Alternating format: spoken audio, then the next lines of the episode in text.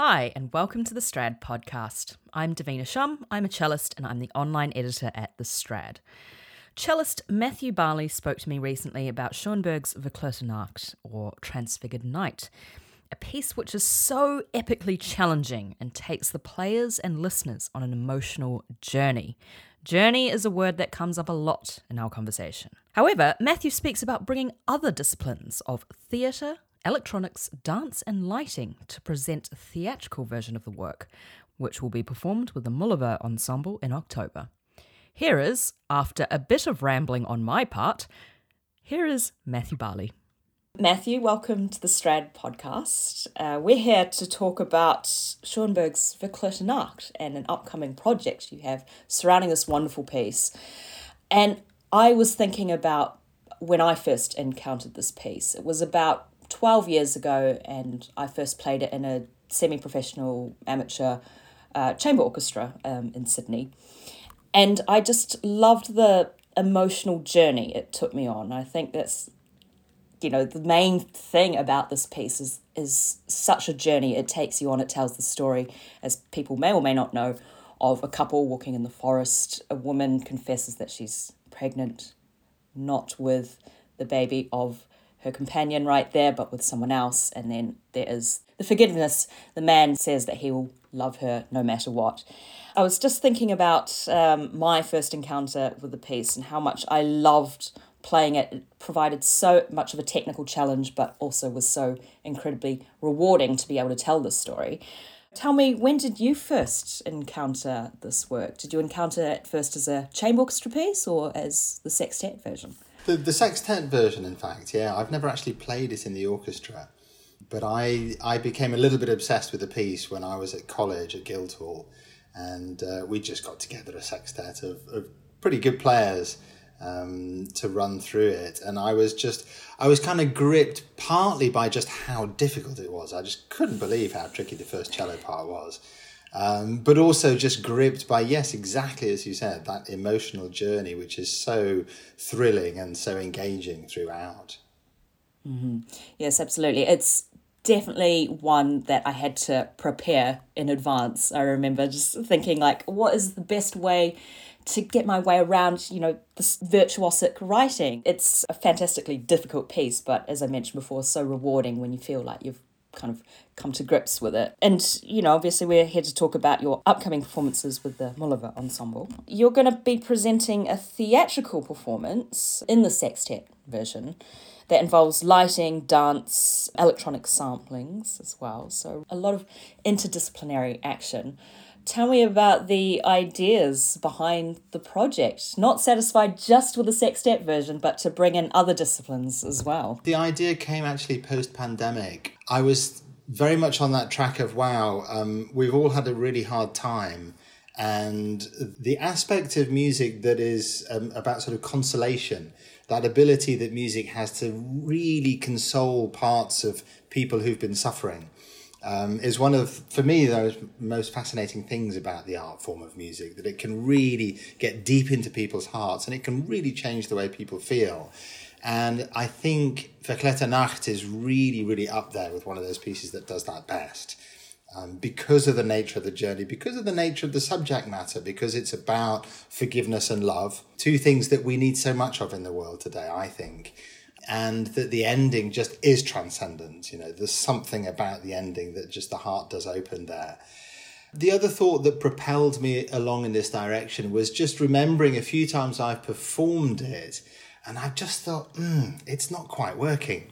And that comes right from those very few notes. It's almost always placed, because it's a long piece, half hour long, it, it's very often, I'm maybe not almost always, but it's very often placed at the beginning of the first half or the beginning of the second half which means mm. that as you play those notes, just seconds or minutes beforehand, the audience have either been shouting in the foyer or drinking gin and tonic or battling on the London Underground or whatever it is.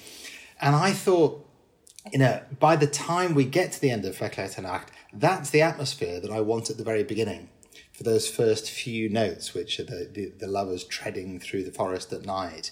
So I thought, it would be fun to try and take the audience on quite a long journey before we begin the piece. And then, of course, you know, as I do occasionally, I just got really carried away with it.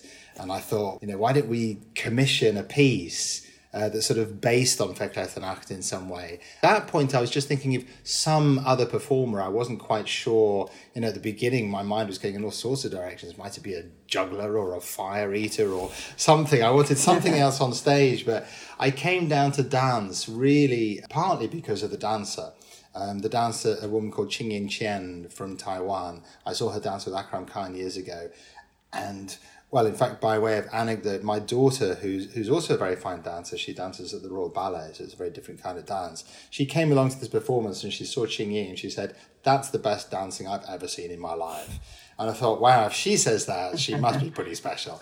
And we approached Ying. I, I just thought, wow, there's no way she's going to accept to do this because she's so extraordinary. But she did. I was very um, strategic about it. I sent her a couple of videos of, of Viktoria playing the violin um, and sure enough, it did the trick. She wrote back, she said, I'd love to take part.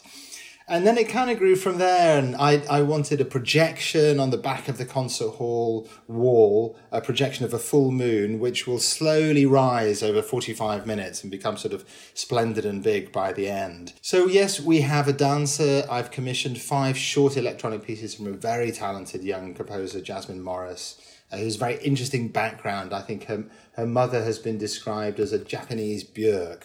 Um, and her okay. father is a recording engineer, so she's spent a lot of time growing up in the studio and really understands electronic music. And she's created these five amazingly, hauntingly beautiful pieces based around each one of the five stanzas of the poem upon which Verklärte Nacht was based. Um, and the program has sort of come together with those five electronic pieces which have been choreographed by Joshua Junker, very talented young choreographer from the Royal Ballet. Um, they act as sort of pillars in this first 45 minutes. And between them, we've got a series of solos, duos, trios, and a quartet from obviously the six of us who are playing the Verklärte Nacht.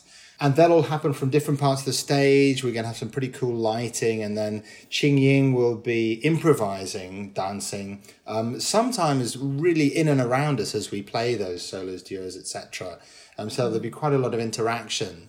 And what I'm aiming to do is to really create a journey, create an atmosphere that is theatrical and really transports the audience to somewhere different. So that you know what it's like when you're when you're in a performance that really grabs you. Um, something inside goes very still as you really start to hone your attention. So my dream my hope is that by the time we get to that point then the lighting will go pretty normal for a concert. Ying will go off stage. We'll still have the full moon projector at the back. We just have the sextet at the front, and we just play the Schoenberg with no no special lighting, no dancing, no nothing. So we just deliver the piece sort of naked, as it were, but having mm. brought the audience, I hope, to a, to a place where they can really, really hear it from the very first note to the last. Yeah, that's really interesting. So, in that way, it is an experience. It's not just the piece, but it's the whole concept as well. And as we've said, the word journey many times before. I do find it quite interesting. It can be a bit of a jarring juxtaposition sometimes when you're listening to something or watching something that's so intense, and then all of a sudden it's like bam the lights go on and and it's the interval and and you're just sort of like thrust out of it all of a sudden. So that's a really interesting way of just sort of gathering the audience in a way. I mean it's one of those projects that of course it's so new the way we're delivering it that we won't actually know really if it works or how it works until the first night which is one of the things i find really exciting about these projects you mentioned earlier um, the interaction specifically between you and the dancer coming quite close yeah. uh, dancing near to where you're playing. Tell me about some of the challenges that might be posed with all this coming together of, of different artists in one space. Yeah. I mean, I think one of the biggest challenges of things like that, especially when you're playing music like Schoenberg, Bach, Janacek, I mean, really, really powerful music, um, you don't want to detract from it. And I think that's very easy. Um, it's very easy with projections. It's very easy when you add dance to things as well. Because in a sense, you know, this music doesn't need anything extra. Um, so th- this is why we're going very minimal. At one point, I was thinking stage design, Um, but a good friend of mine, Sally Potter, the film director, she dissuaded me. She just said, you, you don't want to add too much. It gets too complicated. And I was like, yep, she's right, as she always is. so we took the stage design away. We're, we're going to do all of that just with lighting. Um, it's amazing what you can do with lighting, I think. And with Ying, when she's improvising with us, you know, she is so extraordinary to watch. Um, that we'll have to work out that she's very minimal. I think sometimes you know, I've got a sort of image of her just sort of sitting cross-legged on the floor next to Viktoria as Viktoria plays some Bach in her amazing costume. And I think th- things like that will be really good, and it'll just serve to sort of knit the whole thing together. So I think, yeah, just by by going very simple, I hope we're going to avoid that dangers of just cluttering the sort of artistic space. Yes, that's true because you don't want to give too much away too soon. I think you, exactly. you want to um, use what you have to um, suggest more than throw in your face. Very much, yes. And and we yeah. do have, you know, those first 45 minutes do have a structure because they're based around these little electronic pieces that follow the structure of the poem. So in, in a way, we go through the whole structure of, of Verklärte twice. You know, once with all these different pieces and the electronics, um, and then once with the piece itself and I've I've programmed all all the different pieces um, to always, when possible, relate to the Schoenberg. So, for instance, I've arranged a little Richard Strauss song, um, which is all about forests. So obviously that links with the forests in the poem. Uh, we've got an arrangement of Clair de Lune to just get the moon connection in there. Arrangement of that for two violas, which I think is going to be really fun. Incredibly difficult. Um, getting all that piano writing for two violas, but I think that'll sound amazing. Um, and then there's a movement of a Janacek string quartet, the, the intimate letters, which is filled with that same sort of turn of the century, totally kind of expressionistic, over the top romantic love that the Verklärte has as well. So I hope we'll make a lot of connections between that first part and the second part. Yeah, it's using all your different methods to paint an overall picture. It certainly sounds challenging, though. I know intimate letters is, is a difficult piece as well, but again, very rewarding when you come to grips with it. It's a killer, isn't it? Yeah. I'm quite curious to know who are you hoping to attract in terms of an audience to these mm. performances? It's a really interesting question there. It obviously, it's a question I've been asked many times, sometimes by festival directors as I'm sort of trying to persuade them to take a project, sometimes by funders. Every single time I'm asked, I have the same instant reaction inside, which is, I have no idea whoever's going to come. and, um, because there's certainly nobody who it's not for. But if, if I sort of delve into the second layer answer, I suppose what would be wonderful would be to attract a few people who wouldn't be the normal classical chamber music audience there may be people out there who are acquainted with the, the visuals of YeastCulture. They're doing the projections. YeastCulture have done all of Akram's work, Akram Khan's work for years. Uh, they've also worked with um, Jamie Cullum and with Nitin Sawhney, all sorts of people. They're quite astonishing. So maybe that'll bring some audience in. Maybe Ching Ying herself, I would imagine. Um, she has mm. quite a following. So and the dance audience. So it it would be wonderful to see a different profile of audience there for sure. Yeah, so the doors are open for the anyone wanting to come. Yeah, and that's the thing, isn't it? It's providing different avenues for accessibility. Yes. So someone who yeah. might be interested in the dance and then in turn discover the music as well, or yeah. people interested in the chamber music side of things. But there's a space for everyone in that sense. Exactly. And uh, people are always saying, you know, we do want to attract more young people to these concerts. And part of me goes, well, yeah, but I love old people too. Um, and and I would, you know, I would hate, I would hate to, I, I don't know, I just wonder sometimes what the more elderly public feel like when they're hearing all the time that the classical music industry is desperately trying to persuade young people to come to concerts.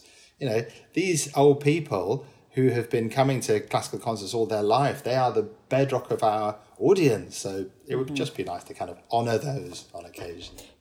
Yes. The idea that um, old people only want the same thing over and over and over again. You know, they want to go to and see the same things that they've loved their entire lives. But also, there are a lot of older audience members who like being surprised. And I think that's the emphasis that is lacking. Yeah, no, I think that's very true. Yeah. Brilliant. Well, um, it sounds like a really interesting and rewarding journey to be Hope going so, on. yeah. Thank you, Matthew, for sharing your thoughts on Verklärte and the surrounding creativity in your project. Thank you very much. That was Matthew Barley. Check out the show notes for details of the upcoming performances with the Mullova Ensemble. And don't forget to check out thestrad.com where you'll find the latest news, articles, and reviews on all things to do with string playing.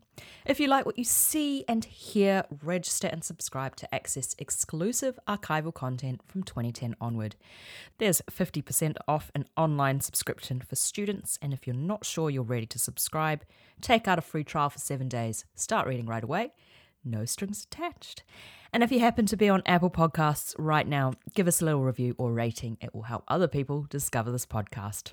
Thanks for listening. Tune in again soon for another episode. Take good care. Bye.